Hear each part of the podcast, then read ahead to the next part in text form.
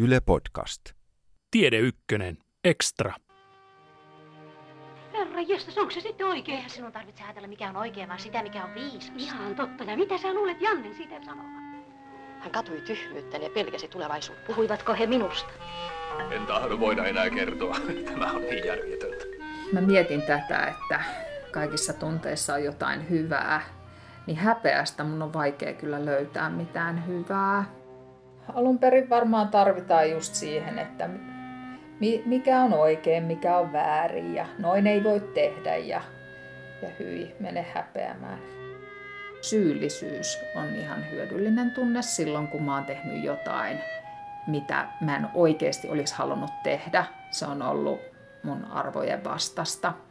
Mutta tämä häpeän tunne on kokonaisvaltainen tunne, mikä liittyy koko mun ihmisarvoon ja olemassaolon oikeutukseen ja näin. Niin sillä tavalla ajatellen häpeän tunne on aina haitallinen. Tässä Tiedeykkösen neliosaisessa podcast-sarjassa puhutaan tunteista. Häpeästä, inhosta, kateudesta ja rakkaudesta. Ja se on jatkoa aiemmalle sarjalle, jonka tunteita olivat ilo ja suru, viha ja pelko. Tässä jaksossa käsitellään häpeän tunnetta. Sitä, miltä se tuntuu, mistä se syntyy, miten se ilmenee ja mikä on sen tehtävä.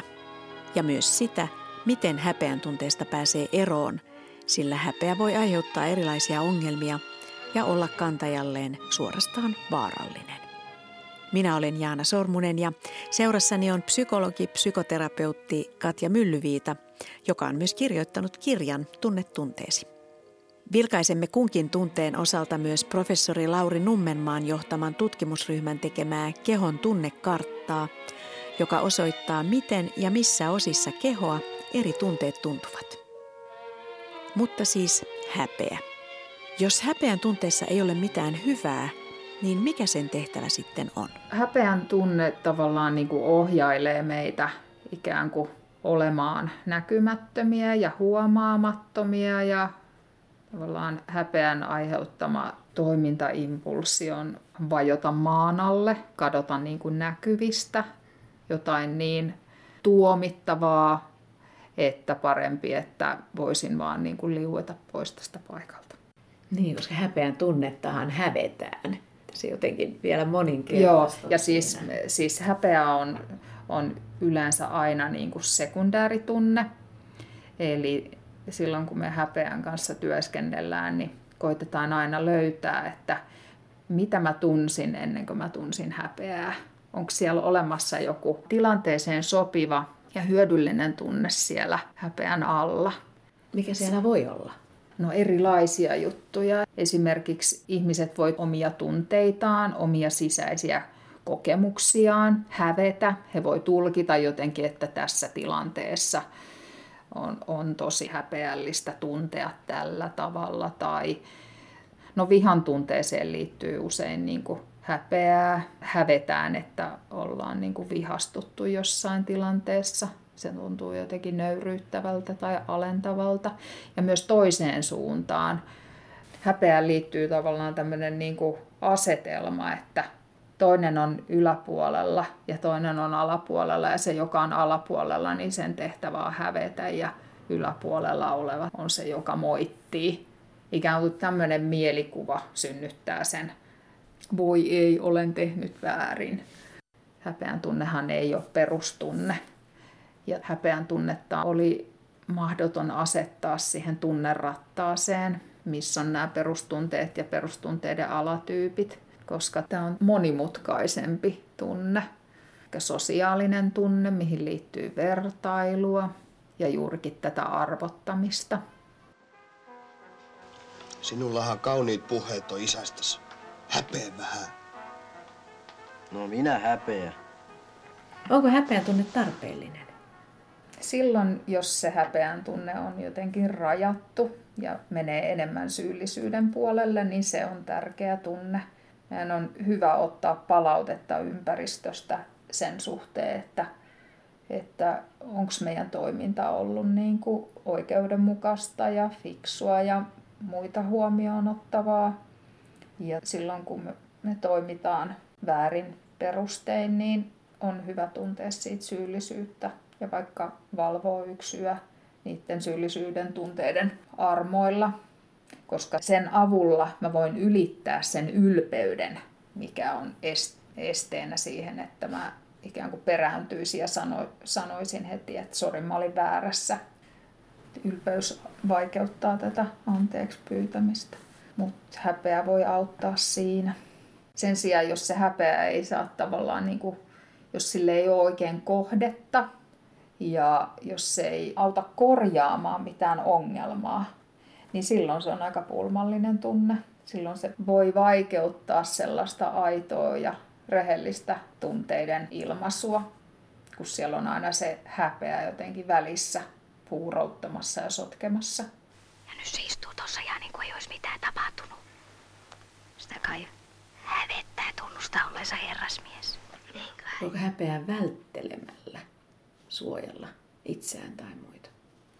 Jos häpeää itsessään välttelee, niin silloin syntyy näitä usein huonoja strategioita, esimerkiksi just tämä vihaisuus. Tulee nyt mieleen siis tämmöinen tota, arjen harmitus, joku asia menee pieleen, vaikka lasi tippuu pöydältä ja se menee rikki.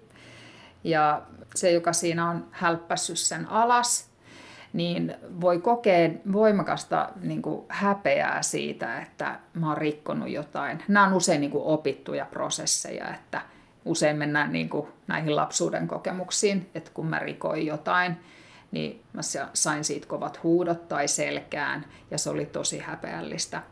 Niin tavallaan tämä häpeä voi synnyttää sitten tällaisen niin kuin voimakkaan puolustautumisreaktion ja aletaan etsimään syyllisiä. Kuka on jättänyt tämän lasin tähän pöydälle? Eli tämmöinen voi tulla niin kuin kohtuuton puolustautuminen, syyllisten etsiminen ja sitten myöskin tämä reaktio tavallaan siitä tapahtuneesta on vähän niin kuin ylimitotettu. Niin siinä kohtaa mä ajattelen, että ihminen niin kuin suojelee sitä häpeän tunnetta, mikä on tosi tuskallinen tunne, on niin kuin ehkä helpompi etsiä se syyllinen ulkopuolelta ja tota, ikään kuin siirtää se syyttelystrategia sitten seuraavalle. Tämä häpeän tunne synnyttää tosi monenlaisia ongelmia. Häpeän tunne on, on niin sietämätön, että se usein ohjaa tavallaan välttelemään sitä tunteen kohtaamista. Ja mitä keinoja meillä siihen on? No päihteet on ainakin sellainen, mitä ihmiset käyttää jotenkin sen oman häpeän tunteen ikään kuin turruttamiseksi. Sitten on eristäytyminen, mihin tavallaan se häpeä ohjaa. Niin kuin mä sanoin, että ensimmäinen impulssi, mikä häpeästä tulee, on se katoaminen maan alle. Siksi minä täälläkin vetäydyn arkana sohvani nurkkaan. Siis vaikka minä, bad hair day, kauhean näköinen pää ja tukka ja ilme ja muutenkin onneton ja väsynyt, niin hävettää lähteä edes kauppaan. Eli pysyttelee sisällä, eli eristäytyy. Joo, niinpä. Tämmöinen arkinen kokemus, mikä sitten just kertoo siitä, että, että se oma minäkuva on niinku tietynlainen ja mun on itse vaikea sietää sitä, että mä onkin välillä niinku toisenlainen ja en noudatakaan aina sitä mielikuvaa, minkä mä oon itselleni asettanut, että minkälaisena voi astua ulos ovesta. Ja tätäkin voi altistaa.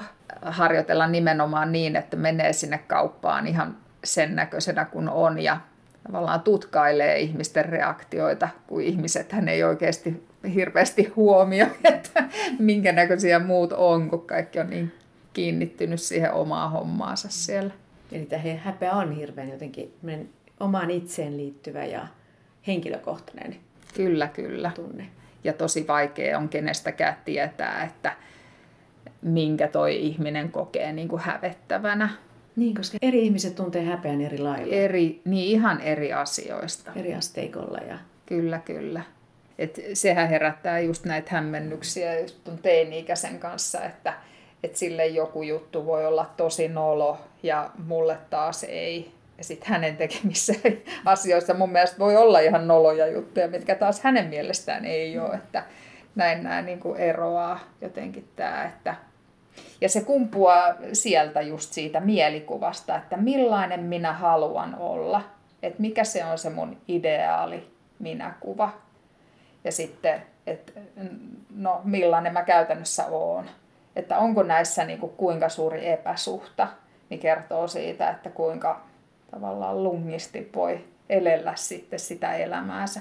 Että jos se on aina kauhean niin kuin vaativa ja kova se, millainen minä haluan olla, niin se asettaa aikamoiset vaatimukset sille, että kuinka usein sieltä kodista voi lähteä.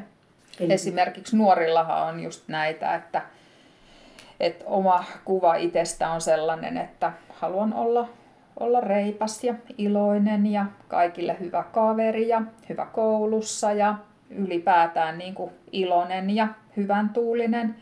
Niin tämähän sitten tavallaan tuottaa ongelmia silloin, kun on tosi väsynyt ja alakulonen ja kurkku on kipeä ja vähän niin kuin flunssa tulossa, niin on tosi vaikea sellaisena lähteä niin kuin sinne kouluun, koska se oma minäkuva on niin, niin kuin vaativa, vähän niin kuin epärealistinenkin.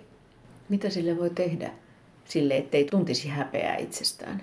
No ensinnäkin niin kuin tunnistaa ne vaatimukset, mitä itse kohtaan on, niin kuin katsoa niitä, että onko näitä aika päivittää, että voisiko jo päästää itsensä vähän vähemmällä, ikään kuin laskea rimaa sen vaativuuden puolella, niin helpottaa sen häpeänkin sietämistä. Ja sitten näiden ihan perus ydinuskomusten tunnistaminen, että mistä se mun ihmisarvo kumpuaa. Että onko mulla sellainen pelko, että mä oon jotenkin vähempiarvoinen kuin muut. Et, et senkö takia mun pitää olla niin täydellinen aina kaikessa, vaan näiden pohtiminen, että miksi on kovat vaatimukset itseä kohtaan ja onko se niin kuin oikein, onko se reilua, että tämmöinen uskomus synnyttää niitä kovia vaatimuksia sitten, vai voisiko niitä jotenkin muuttaa pikkasen toiseen muotoon. Liittyykö se häpeän tunne aina omaan tekemiseen, omaan itseen? No kyllä. Voinko, voinko hävetä jonkun muun puolesta? Voin. Voi hävetä helpostikin. Puolison puolesta voi hävetä tai teinit hän häpeää aina oman vanhemman no puolesta. Tekee niin tai näin, niin aina väärinpäin. Eli se on kuitenkin hyvin niin kuin läheisen ihmisen puolesta. Joo, semmoinen niin kuin, ikään kuin oma, omaan laumaan liittyvä mutta teini-iässä se varmaan liittyy myös tähän eriytymiseen. Että kun tunnistaa sen, että toi mitä toi tekee on mun mielestä kyllä tosi noloa, niin se tavallaan niin kuin auttaa sitä nuorta tunnistamaan, että tässä menee raja, olemme eri entiteettejä. No mitä se tuo kyllikki pakruttaa punaisena kuin paistin maus?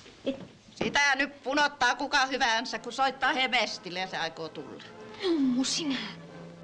Puhu Oulussa sivistyssanolla, jos häpeät murrettasi. Ei hyväksy, kun ukki joka käänteessä leventelee sotajutulla. Se oli hänelle vakava asia. Hän ajatteli hyvin vakavasti kaikista asioista. Professori Lauri Nummenmaan johtama tutkimusryhmä julkaisi vuonna 2013 kehon tunnekartan, joka lämpimien ja kylmien värien avulla visualisoi, miten ja missä puolilla kehoa eri tunteet tuntuvat. Häpeän tunne kuumottaa päässä, erityisesti poskissa sekä rintakehässä ja vähän vatsassakin. Posket punoittavat häpeästä, jota yritetään nieleskellä ja häpeä painaa sydäntä, kouraisee vielä mahastakin. Kädet ja jalat passivoituvat hieman, ihminen jumittaa, vetäytyy. Häpeän tunne tuntui paljon samanlaisena ja samoissa osissa kehoa kuin epätoivo, syyllisyys ja epäonnistuminen. Rakkaani, mikä sinua painaa? Voiko se häpeän tunne olla vaarallinen? Voiko häpeään kuolla? Mä ajattelen kyllä, että voi.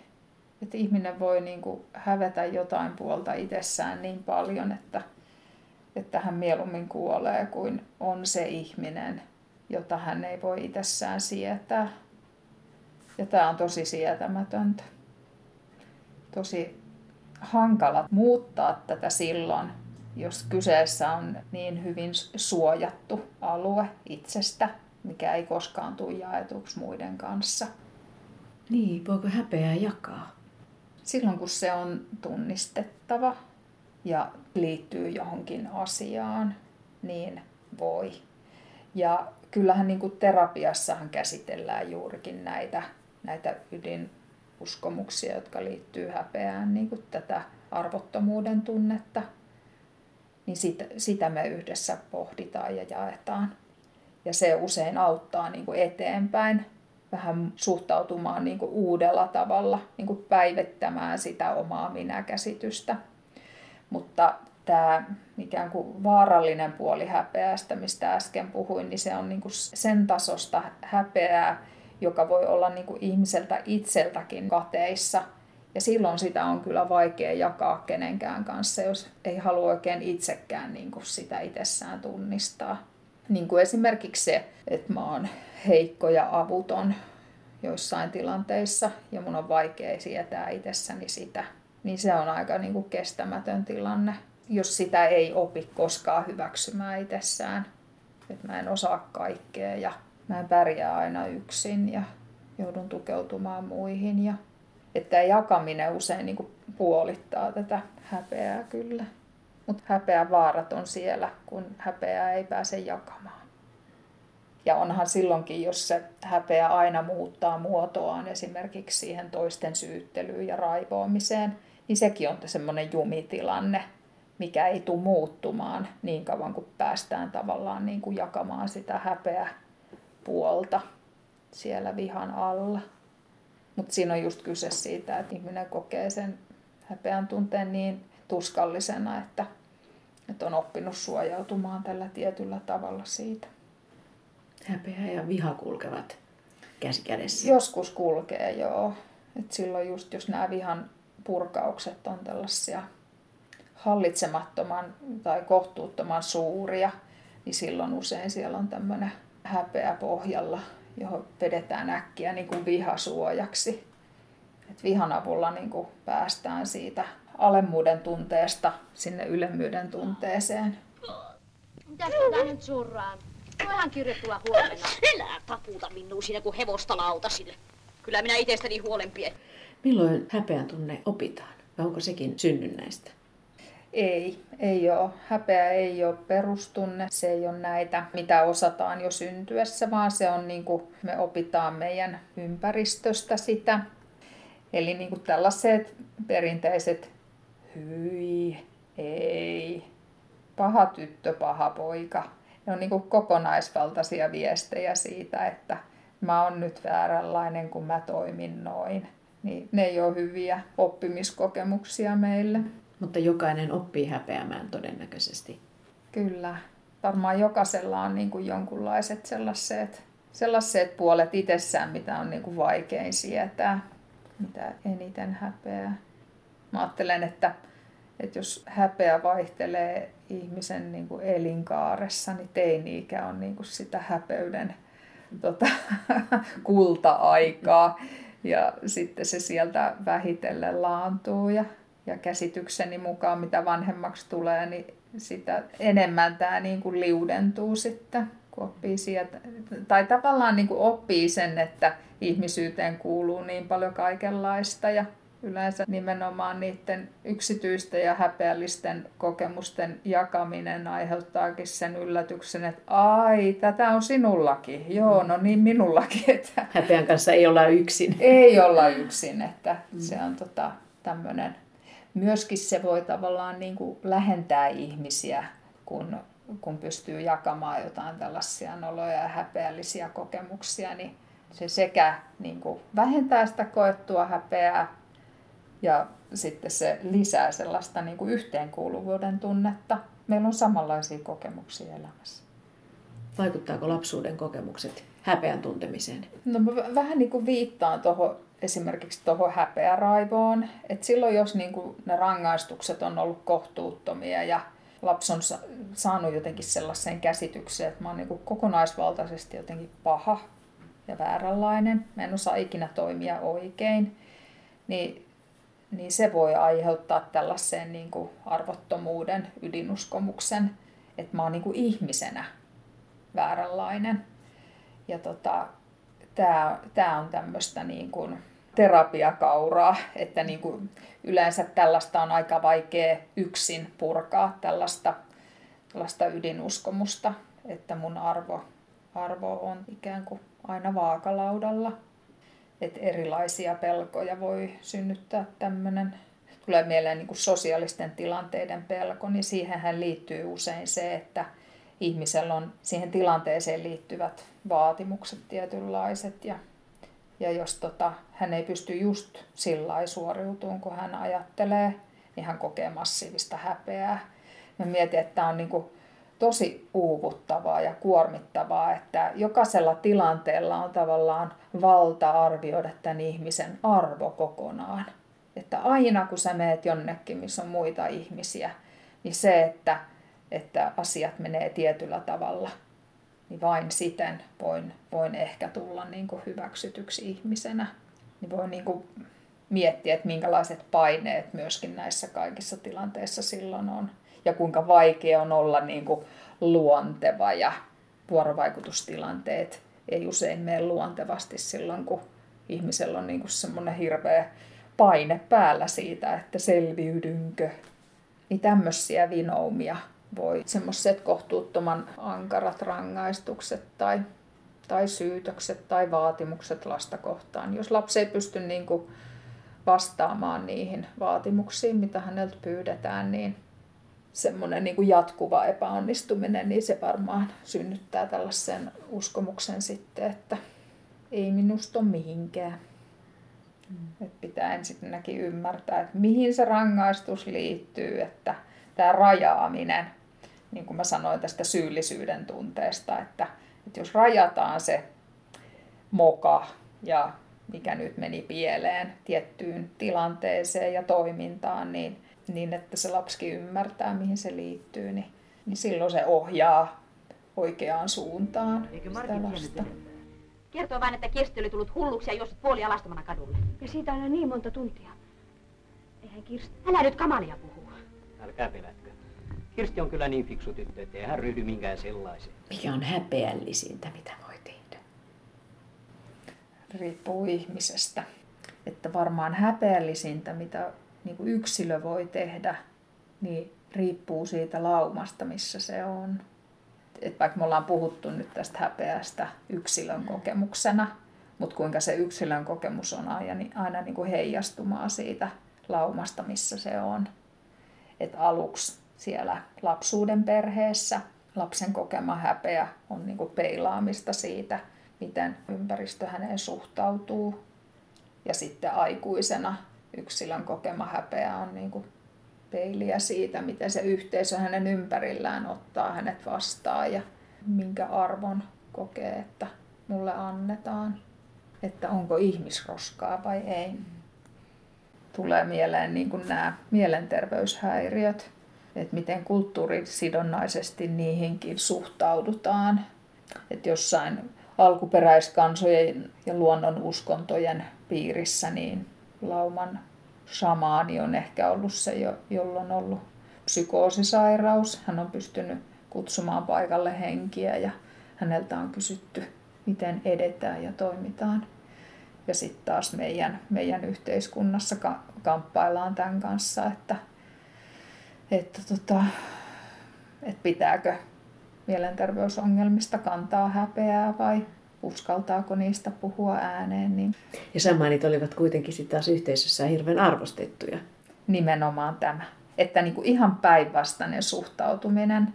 Katohan rietasta, minkä ottia teki. Oletko sä hullu? Mikä on parasta häpeän tunteessa? Vai onko siinä mitään hyvää? Häpeän tunteessa on parasta se, että siitä osa voi olla syyllisyyttä, mikä on tärkeä tunne silloin, kun on toiminut väärin. Jokainen toimii joskus väärin ja ilman, ilman syyllisyyden tunteita niin en olisi osannut pyytää ikinä anteeksi, kun olen toiminut väärin. Niin kiitos sikäli syyllisyydestä, joka häpeääkin sisällään ehkä kantaa. Kaikenlaisia heikkoja krääkiä ne kanssa komennukselle pakottaa. Saisit hävetä. Onko sulla joskus ollut Katrin töissä moittimista? On se joskus tehnyt töitä kahden kielestä? Häpeän tunteesta keskusteli kanssani psykologi, kognitiivinen psykoterapeutti Katja Myllyviita.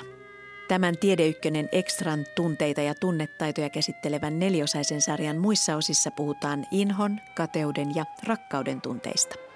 Vihan, pelon, ilon ja surun tunteita käsitellään aiemmassa podcast-sarjassa. Sarjan on toimittanut Jaana Sormunen ja äänisuunnittelusta vastasi Katja Kostiainen. Ohjelmassa kuulut ääniefektit oli koottu vanhoista suomalaisista elokuvista.